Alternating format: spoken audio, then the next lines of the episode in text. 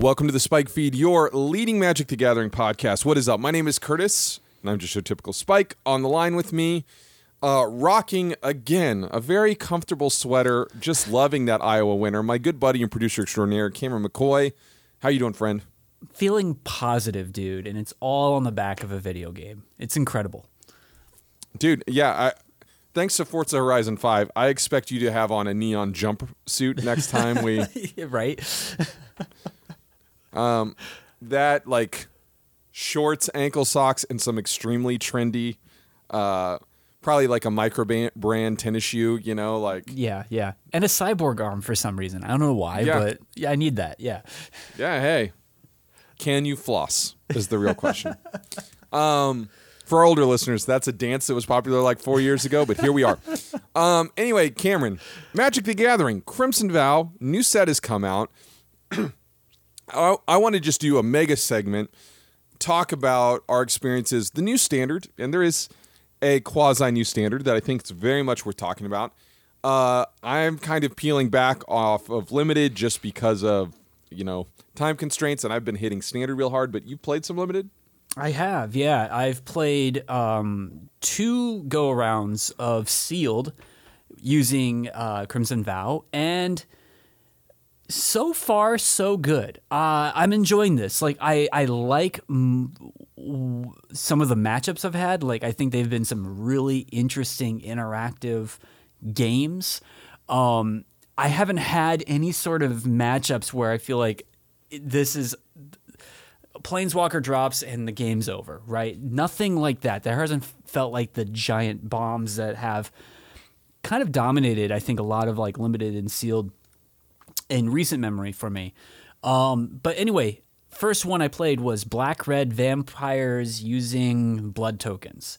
Um, and dude, we got to talk about blood tokens because that is a limited all star in my opinion.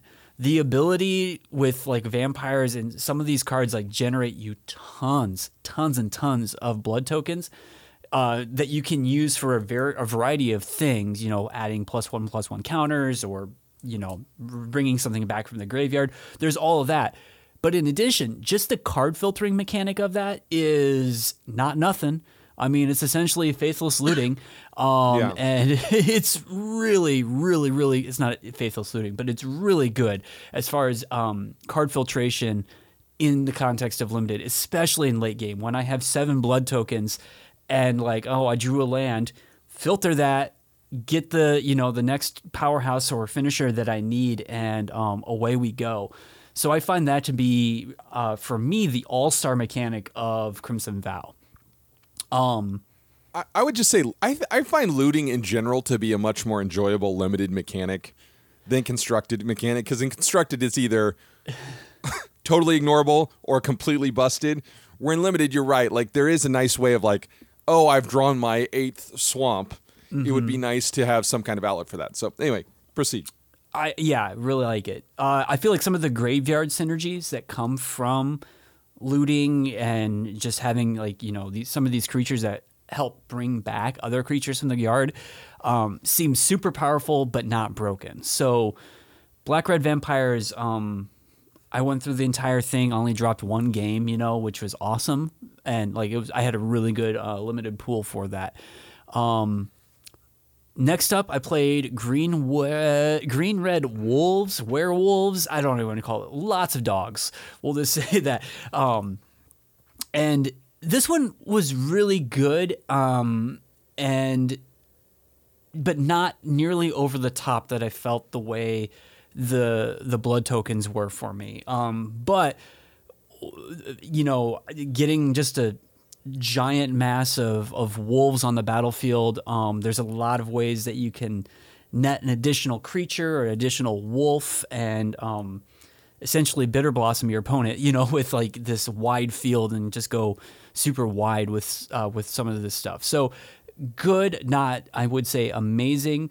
Um, I feel like I ha- like anytime I saw an opponent playing blue, I just like rolled over them. I feel like that was just like a super lackluster color right now. Um, white seems like it has some things going on, but for me, green and red seem to be like the most powerful colors for Crimson Vow. Cool, man. Uh, I would love to play. Like, I just feel like I'm so behind on limited. This set and the previous set, I just have not had the opportunity to touch. And it's like, okay, I've gotten, you know, 45 minutes a day. What can I devote myself to? And so constructed kind of becomes the easy window for that. Um, but I've heard positive things. It sounds like you're positive on it as well. Yeah, generally Uh, positive. Yeah. Um, so let's talk constructed. Have you just been laying all the way off, waiting in the wings, as it were? Yeah, this first week I'll always just play constructed, try to gain a decent amount of cards and uh, wild cards in order to build or find the cards that I need for constructed. Uh, well, I'll tell you, man, this is not easy on the old wild cards. Anytime there's a set with dual lands, Yeah, um, yeah, you kind of feel, uh, right, little little uh, tapped out. And I would also point out that these dual lands are quite good, Mm-hmm. right? And so, you, there's it's not like the snarls where you're like, eh, uh, we'll see if I get to those, whatever. Um, these are probably ones that you'll have to use in historic. Um, I would not be surprised. So there is that element to it. So what I want to do is kind of just talk about my experience playing the standard, and then talk about kind of the overall trends, if you will. Um, so first of all, surprising no one, I was like, what are the good control list, right? And so have you seen Hullbreaker Horror? Because that's this is going to be the card that this all kind of like rotates around. okay. All right, so it is five blue blue for a creature kraken horror, seven eight. Flash cannot be countered. Whenever you cast a spell, choose up to one. Return target spell you don't control to its owner's hand. Return target non-land permanent to its owner's hand. So, translation: Once you have the way that this functionally works is, mm. as, as a closer, you put it in play at the end of your opponent's turn and then every spell that they put on the stack, you can fading hope, divide by zero, whatever. You can bounce one of their things that's already on the field, as well as, or kill one of their things with the Hero's Downfall, as well as return the actual spell to their hand. So a lot of times, it results in a two for one. I would also point out, it is not necessarily an opponent controls. So you can return this can return itself to its hand. Like there's a lot of like little nasty things to do with it.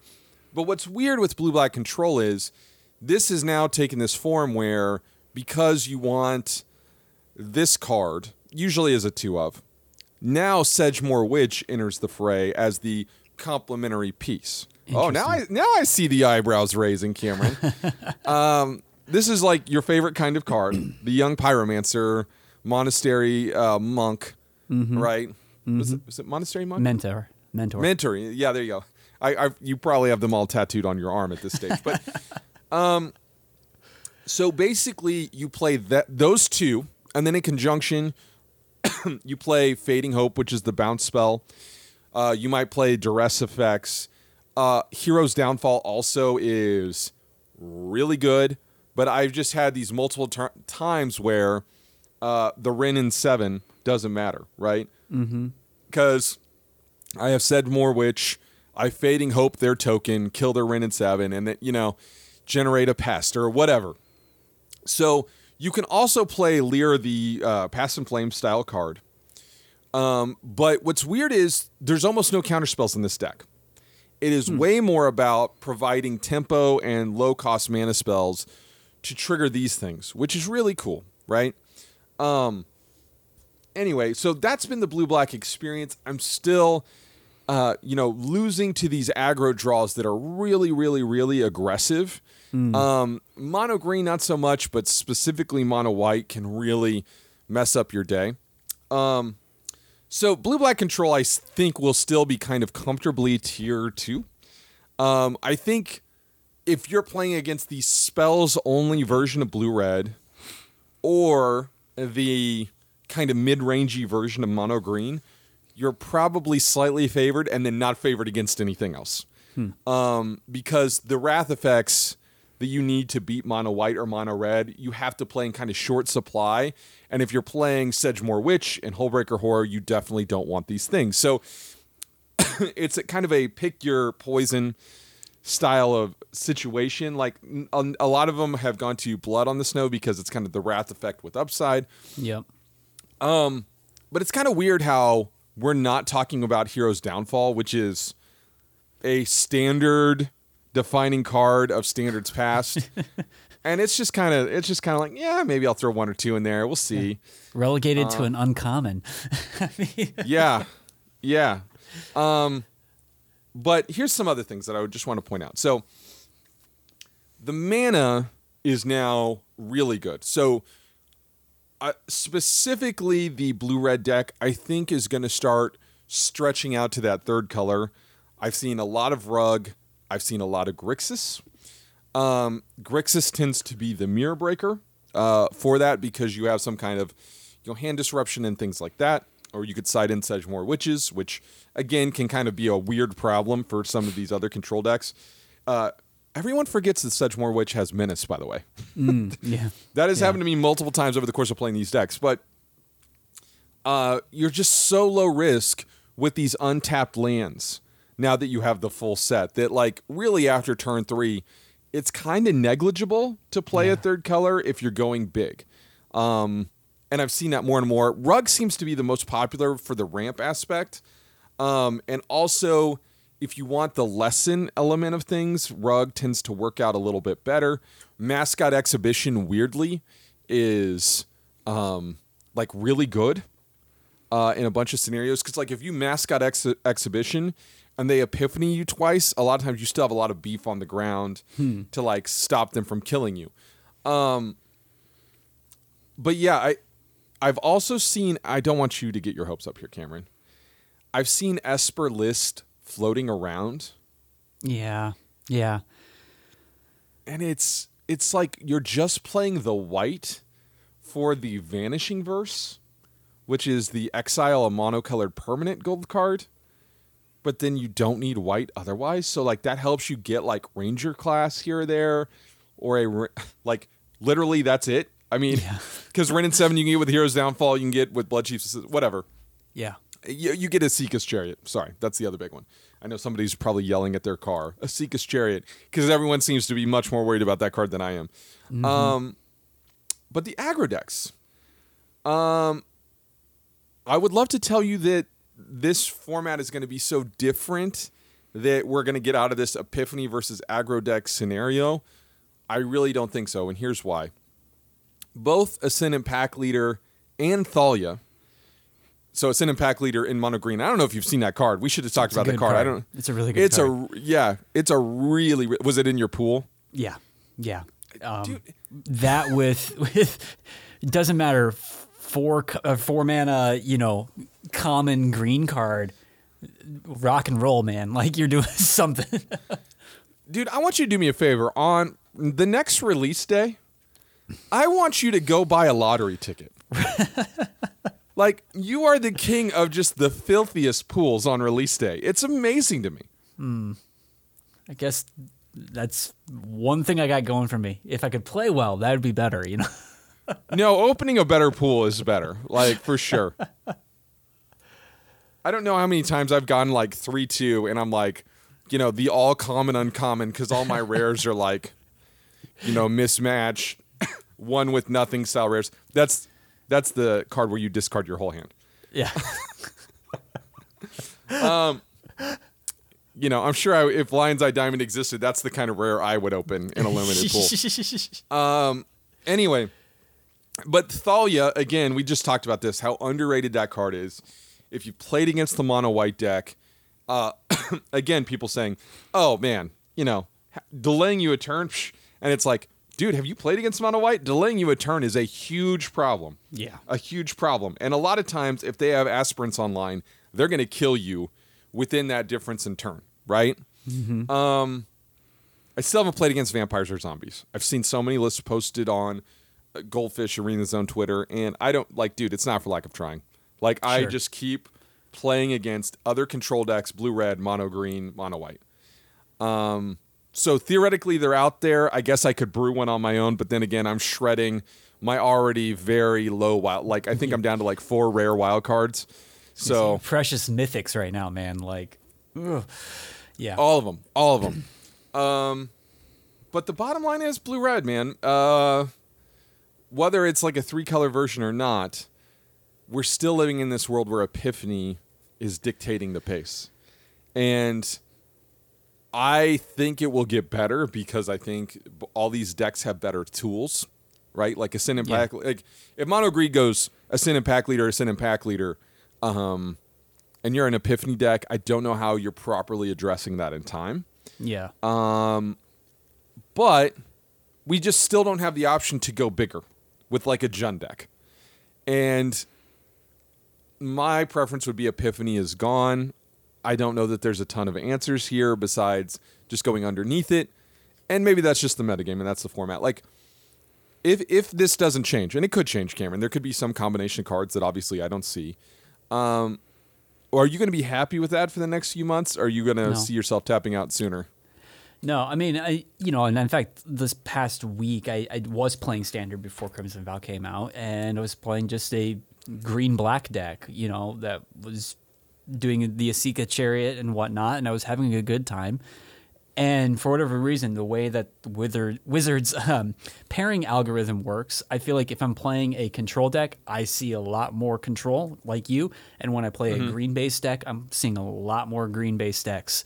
And I love that. So I feel like I, I still want to see Alrund's Epiphany gone. I think um, I'm just I'm just done. I'm I'm ready to go w- away from that. Um, but I don't know, man. I don't know. I don't know how I feel about how things are going to shape up the next two weeks. let's give it a couple weeks and see. But boy, I would like to see a change there. And I think I'm sorry. I, I think people bl- discussing banning the chariot, like I think that's a one way ticket again to crazy town. I just don't think that card is on the power level. I think it could be addressed. I just feel like whenever they copy a six six or whatever, it just quote unquote feels bad. But it's a very addressable thing. Like I don't know how many times I've killed that token with a one mana spell, and there are multiple one mana spells that address it in Yeah. multiple colors. So that's just something we got to figure out. So anyway, we'll keep our finger on the pulse of the metagame. Uh, Cameron, we're gonna get out. Of, se- we've been playing a lot of video games and doing some other stuff, so we're gonna get out of the segment and come right back.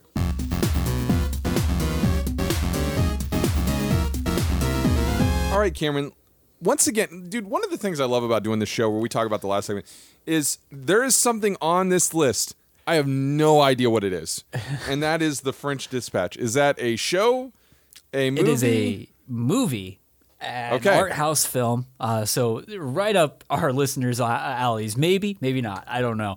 But I want to talk about it because it's by um, a director that I really, really do love, uh, Wes Anderson, who has made Darjeeling Unlimited. Uh, you know, I mean, Moonrise Kingdom, Royal Tenenbaums. I mean, he's got a style that is all his own, and it's very enjoyable to watch his films.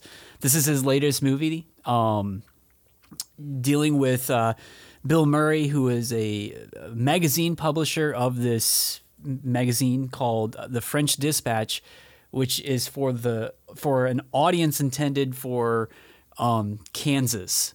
So it's like because like he immigrated, his, his dad was like the publisher of like a Kansas newspaper, and he went to France and this started this magazine to send to his viewers. So like kind of this travel thing. Um, but this stars, I think, every single person Wes Anderson has ever worked with, ever. You know, I mean, so like Jason Schwartzman, Owen Wilson, Bill Murray, and just go on and on and on and on. Um, It's kind of like three vignettes about three specific stories, um, and it's just well written, well told. And if you know Wes Anderson's story style, it's just kind of like lockdown camera uh, with almost like these like dioramas, the way that it's all kind of set up. So it's just wonderfully shot.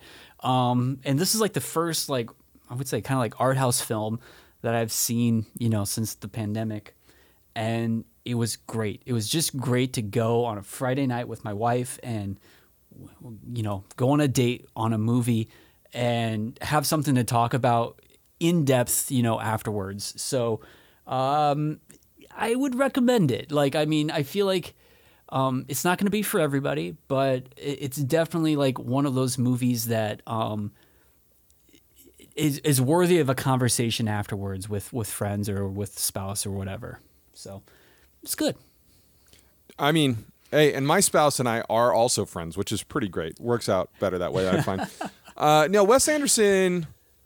I don't think I've seen like the last four of his movies, and it's not. Oh wow. I I really like his stuff, but like um, many of them I just haven't gotten to, and my wife doesn't really care for his films, honestly. Yeah. And so it's kind of been a thing that I have to watch on my own, and that just doesn't happen very often. Because usually when I'm on my own, it's game time, because I'm super backed up on video games For at all times. Yeah.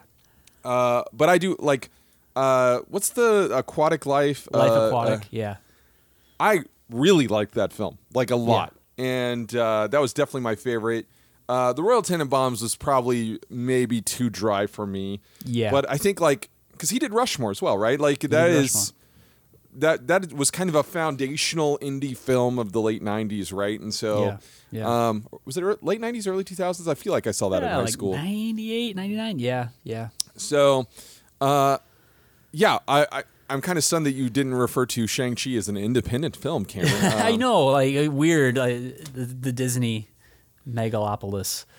Yeah, and by the way, by the way, watched that last night, and um, I enjoyed it. I Mm-hmm. I just love people's criticisms of Marvel movies that are the criticisms of Marvel, like Yeah. when people are like, "Oh, it's so samey," and these things always end in big battles. It's like, have you read a comic book that's printed by Marvel? Like this is this is the formula, and like again, when you're at a comic book shop, and DC, I think generally has a different vibe, but you know, you have Image, you have you know uh, Oni Press, you have Dark Horse, you have all these different things. But whenever you're just getting Marvel, and if you were to just get Marvel books, yeah, you would have a very similar vibe across the thing, right? Yeah. Um, and so that's just what it is, right? Um, well, anyway, uh, it- good movie. We'll just say that. Yeah, I do yeah. want to mention that I reread. I just finished up this morning my reread of The Long Halloween, and I kind of intentionally took it like one issue at a time. I actually have the original like issues, so um, you know, I it's really fun to get an ad for Independence Day on VHS. um, in, in the middle of this, and if you don't know, Batman Long Halloween was a mini series published, I think it's like 96, 97. And it is it was a monthly mini series set during the second year of Batman's career. It's called The Long Halloween because it starts at one Halloween and ends at the next Halloween. And it's about a serial killer who murders members of the mafia on each holiday Um between here and there. So there's like a Mother's Day one or a Valentine's Day one, St. Patrick, whatever. Um, and this book is like super foundational. It reads a lot like a continuation of Frank Miller's Batman Year One, which is incredibly foundational to really Batman after that point. Like, um, there are many elements of Long Halloween in the Nolan films. There are many uh, elements of Long Halloween in other things. Supposedly, the next Batman film is going to be heavily based on Long Halloween, and you can kind of see that in the vibe. Yeah. And rereading this is probably I don't know how many times I've reread it, but it's been a, we'll say probably ten years since I've actually read the dang thing. Um, wow, it's still really good. Jeff Loeb is the writer and Tim Sale is the artist, and you will find no comic book writer that has greater ups and downs than Jeff Loeb. Basically, my my my rule of thumb with him is if he's not paired with Tim Sale, don't read it. Um, and you kind of get into this weird, like, well, how much of this is story input from the artist versus him? You know, you don't know how these collaborations work, but when he's paired with Tim Sale, it's just amazing. And then he did like a run on Ultimates, which is maybe the worst thing I've ever read.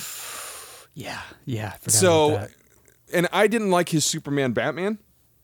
I know a lot of people did with Ed McGuinness, um, but it's very medium. No one would say that this was like a life changing thing. Whereas Batman Long Halloween kind of stands out on his stuff as like, wow. And so he and this artist, Tim Sale, have done a lot of collaborations. Uh, there's three Batman ones. Um, and there's like a Spider-Man one that's pretty good. The Daredevil one is also quite quite good. It's called Daredevil Yellow, and if you've watched the Daredevil TV show, uh, there are entire episodes that are out of that miniseries as well. But my point being here is, this is completely worth the re- re- reread. And it stands in stark contrast to modern Batman. And I really like the current Batman run. I'm a subscriber, like I get it every month. And comic books now are just so overwritten by comparison. And I don't know if it's because now a comic book is $4, they want to make it just so text dense. But it's kind of like we reverted back to the like 70s hmm. where we're just really afraid to have the artist show off. And Long Halloween has these amazing art like moments of art and they're just like you can read an issue of Long Halloween in 10 minutes, right? Like it's a super fast read. You can't do that with a modern Batman because we just have to fill it with lore and fill it. And again, some of it's really good, and I do like um, the the modern Batman, but it's just so refreshing how breezy it is. So if you haven't read it in a while, sit down, go back through it. It's really good, and just the art is astounding, just astounding. Um, yeah, you've read Long Halloween, right? Oh yeah, yeah. I've read it a couple times, and it's it's time. I think it's due. Yeah, I should check it out again. Oh, worth pointing out the reason that our, this has been republished as a or remade as an animated movie on HBO Max. Yeah. Um, and I tried, Cameron. I tried, and it's not. The DC animated movies are not bad. They're highs and lows. yeah. Yeah, they're just. First of all, not nearly the quality of like the actual animated series. This is not. Oh, this is a separate yeah, thing. Yeah. But like, they're just fine, and you still kind of find yourself maybe as a comic book reader. Maybe that's just in me. It's just like I would rather just be experiencing this via comic book. One hundred percent. Yeah. All right. So all that aside, let's talk about the big game release. And uh, one of the biggest releases of the holiday, it's Forza Horizon Five. Now, Cameron, you uh, completed the arduous journey of the download, and Yeah. were greeted with the sparkling vistas of this uh, Mexico. Tell me about your experiences with this drive, dude. This um so I'm just gonna say I, I don't know for people out there who have never played the game Little Big Planet. It was a PlayStation 3 game that came out, God, a decade plus ago. Yeah. Um, really, really good. Completely different game than Forza Horizon. However, where it feels similar to me or my my my feelings as I've been playing this game are just a sense of happiness. Uh, the music, the the art style, the direction, all of it are just overwhelmingly positive, overwhelmingly just happy. And I love being in that sort of environment. I mean, it is one uh, like a radical turn from you know, like I think a lot of video games, which are all great, but we got to be super serious. We got to, you know, have like the daunting music. We got to make this feel epic. And this is this like feeling epic in like every opposite direction of just, hey, here's a game, have a good time. Your mission is to find locations so we can throw a party. You know, like it's like that. Um, and then as I was telling you, like uh, this is like I think the best looking game I've ever played on the on the PC. Um, it's running at four. I mean, I don't. I have a, a modest system. I don't have like a tricked out system by any stretch. Um, but uh, you know, RTX 4K running at a locked 80 frames, and it just is looks incredible. Like the the lighting effects, the dust effects, the particle effects, all of that are just like in a class all their own. Like uh, this game is uh, really good, and it's got its teeth in me, like which is great. So I'll be playing this, you know, a dollar well spent, I guess, with the Xbox Game Pass. Uh, yeah. So I've played a lot of Forza Horizon three and 4 and again, I was telling you, like ostensibly, when you look at it on paper, it seems like it would be the same because the mission structure is the same. Yeah. and it's really hard to identify what is different here. But the confidence that this game exudes from second one on, it's like really something special. And I, I I miss this kind of vibe in a game where it's a super fun. I mean, you could take this to Wave Race 64, right? Mm. Or Ridge Racer or Daytona. This kind of sparkling, bright, super fun racing. But also, under the hood of this is like a really intense physics system. If you are a gearhead and you want to get into the you know traditional Forza stuff here, you can, right? That's there mm-hmm. for you. And then there's also if you're a Burnout Paradise devotee, uh, do you feel like driving a Bronco down a mountain? Maybe how about a volcano instead? How's that feel? Right? So you kind of have both of these things. I feel like if you're all the way looking for one or the other, you might feel a little shortchanged. Like if you want burnout, like I see a wreck in slow motion and the gears fly off, blah, blah, blah. Or if you want to like adjust the camber so you can, you know, have your tires heat up at the right moment. And uh, like, again, if you're at the super far ends of the spectrum, but you'll find that there's a lot of that compromise here. However, I just found the mission structure in the first couple hours to be a lot better and more interesting than what they've done in the past. Yeah. Yeah. There's a focus on pace, I guess is how I would say it. So I to me this is a, a, a- the first realistic this could be the best racer of all time. And the first time we've had that discussion since Burnout Paradise because with Forza Horizon 4 especially there was kind of this once you got past this intro which was ridiculously cool um it kind of went into this really samey loop of stuff and this has not had that the kind of side missions are more interesting and it took them a while in horizon 4 to get the forzathon hey you're in with other people so you can do the burnout paradise style like we want 50 people to pass this speed camera or you know however many but this is like available like with that now and i'm it's hard not to say this without sounding like i'm just like trashing on the uk I've been to England and UK. I think it's an amazing place. I love my time there. But I think as a driving experience, Mexico, the way it's presented here is just there's more variety. You know, I'm not just crashing through innumerable stone walls. sure. um, yeah. Uh, so anyway, I it, it's just really special. And if you have a PC that can do this, or you have any of the line of Xboxes, definitely pick it up. The one thing I would say is Forza Horizon 4 was really hampered by obscene load times, like sometimes in excess of five minutes. And on a Series X, we're inside of like 20 seconds, kind of thing. So I'm sure on your PC, uh, do you have N- NVMe? I don't even know. Yeah, and that was it. Gen four super speed. Yeah, like the load times are.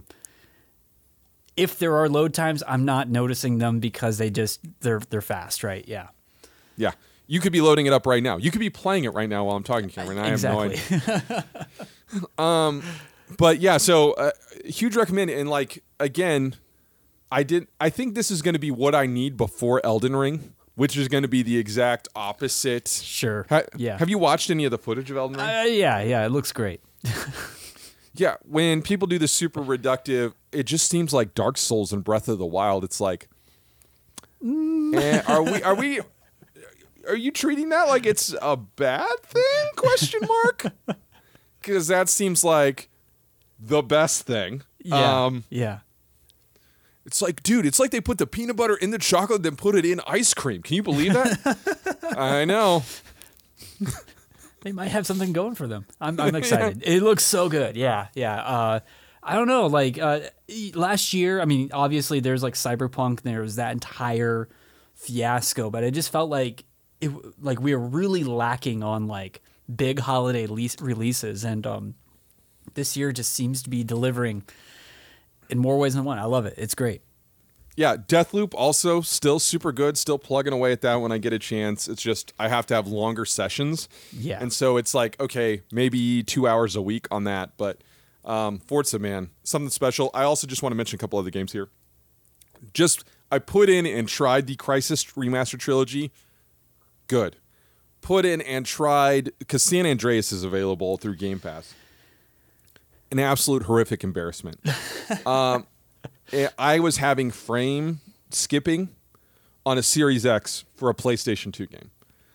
Like absolutely inexcusable.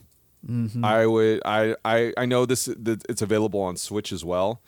Um, but we're talking about regardless of what you think of those first three Grand Theft Auto 3 games, I mean they deserve a pretty insane treatment for how important they are in the history Yeah. of games. And then oh dude, it feels like a mobile That's sad. like translation. It's so Yeah. sad. So don't even hit download if it's available to you, Cameron. So, I'll wait. I'll wait. all right. If someone would like to talk to you about, you know, your favorite, if it's Vice City, GTA 3, or San Andreas, where can they find you? You can find out on Twitter at Cameron underscore McCoy. And I am at Curtis Now. Our official show feed is at SpikeFeedMTG. We'll check you guys next week.